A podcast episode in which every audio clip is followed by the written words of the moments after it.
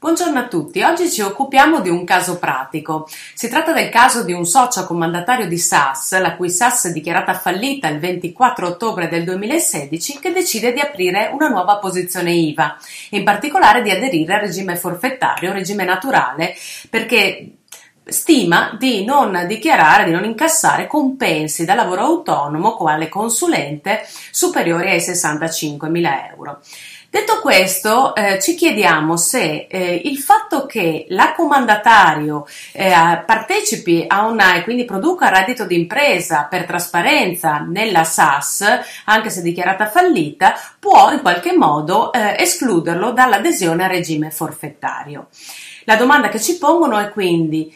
Tale soggetto può aderire al regime forfettario ostante nella sostanza della norma certamente rispettato il fatto che non ha altre partecipazioni in società di persone se non quella nella società fallita?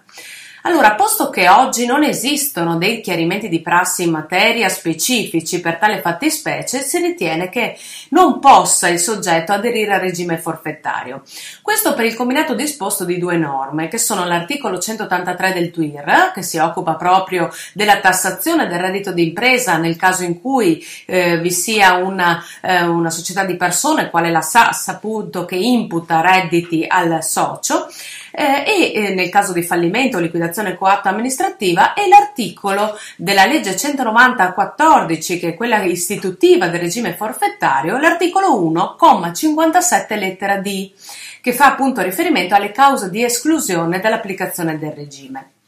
Andiamo per ordine. Diciamo che eh, si ritiene che il soggetto che a, inizia una nuova attività, in questo caso di lavoro autonomo come consulente, eh, a partire dal 2019, ma che detiene una partecipazione in una società fallita con dichiarazione di fallimento del 24 ottobre del 2016, appunto una SAS, è un soggetto che non può aderire al regime perché trasferisce per trasferenza alla società fallita al socio, ai sensi dell'articolo 183, il reddito prodotto e ciò comporta quindi la duplicazione di redditi di impresa e di lavoro autonomo che sarebbero tassati in maniera diversa. Il reddito da lavoro autonomo con sostitutiva eh, al, ad esempio al 5% in quanto nuova attività, mentre la tassazione per il reddito d'impresa imputato dalla società fallita sarebbe in, tassato in via ordinaria e tale duplicità non è consentita dalla legge 190 del 14, in particolare per le cause di esclusione dell'articolo 1,57 e lettera D.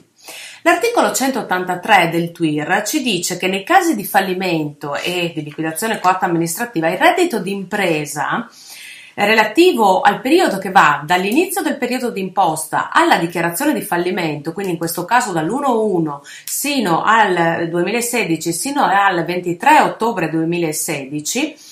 è determinato in base al bilancio redatto dal curatore o dal commissario liquidatore. Per le SNC, dite individuali e SAS, detto reddito concorre a formare il reddito complessivo dell'imprenditore,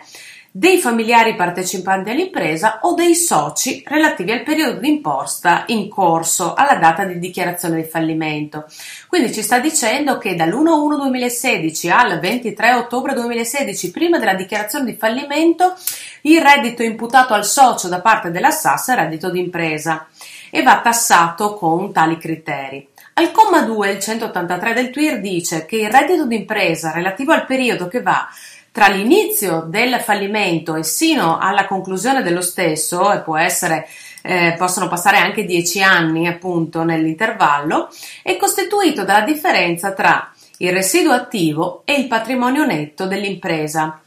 determinato in base ai valori fiscalmente riconosciuti.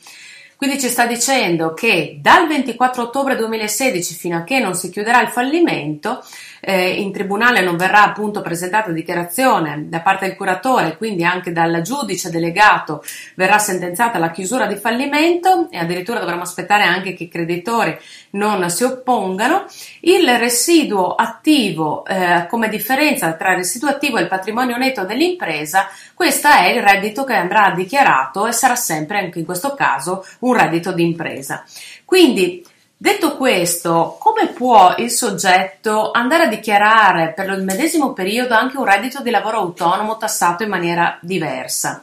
La duplicità qui non viene meno, anche se la dichiarazione di fallimento della SAS è già eh, avvenuta. Eh, come quindi previsto per i minimi, l'adozione del regime forfettario è, ple- è, preclusa a persone fisiche titolari di partecipazione in società di persone o associazioni professionali di quell'articolo 5. Quindi, esattamente come era previsto per i minimi, anche per i forfettari, non c'è possibilità di aderire al regime qualora si detengano partecipazioni in società di persone. La lettera D, comma 57, eh, articolo 1 della legge 190-14 istitutiva del regime ci chiarisce che tra le fattispecie di esclusione vi è ad esempio quella per gli esercenti attività di impresa o di lavoro autonomo che partecipano contemporaneamente all'esercizio dell'attività a società di persone o associazioni di quell'articolo 5, ovvero a SRL trasparente ai sensi dell'articolo 116 del TWIR.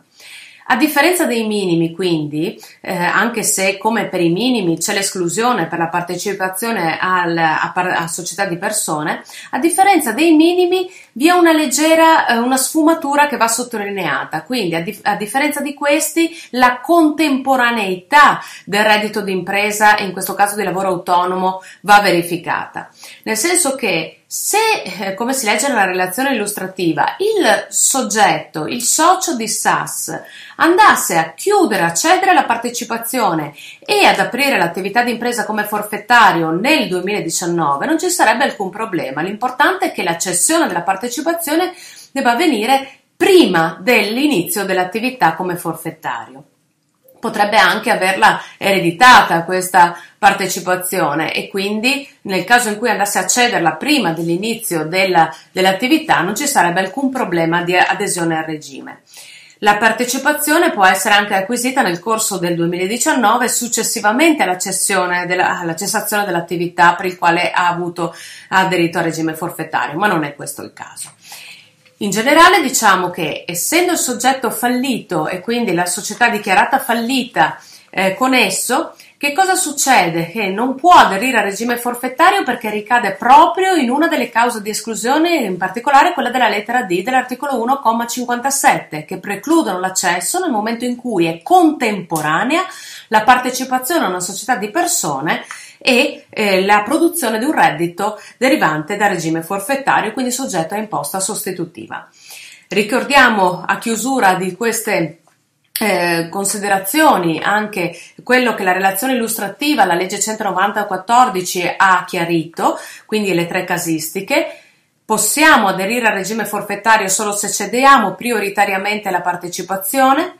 prima dell'inizio dell'attività, possiamo aderire al regime se ereditiamo mortis causa la partecipazione e ce ne liberiamo, quindi la cediamo prima dell'inizio dell'attività con il regime forfettario.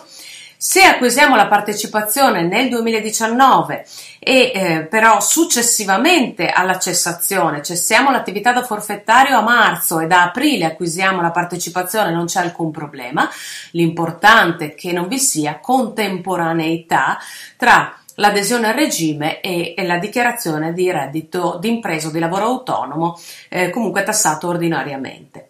Ai fini della verifica della causa di esclusione è irrilevante che il soggetto, eh, che la partecipazione sia detenuta dal, nell'ambito dell'impresa dita individuale o in qualità di persona fisica da parte del soggetto, quindi non conta eh, questa condizione. La partecipazione però nel caso di specie che abbiamo analizzato è contemporanea perché il soggetto è dichiarato fallito insieme alla SAS, eh, essendo una società di persone, e quindi dichiara reddito d'impresa anche se potenzialmente eh, come socio e quindi dichiara un reddito d'impresa tassato ordinariamente. Contemporaneamente avrebbe un reddito tassato da sostitutiva con il regime forfettario e quindi questa contemporaneità verifica proprio la causa di esclusione della lettera D. Si ritiene quindi che non possa aderire al regime forfettario.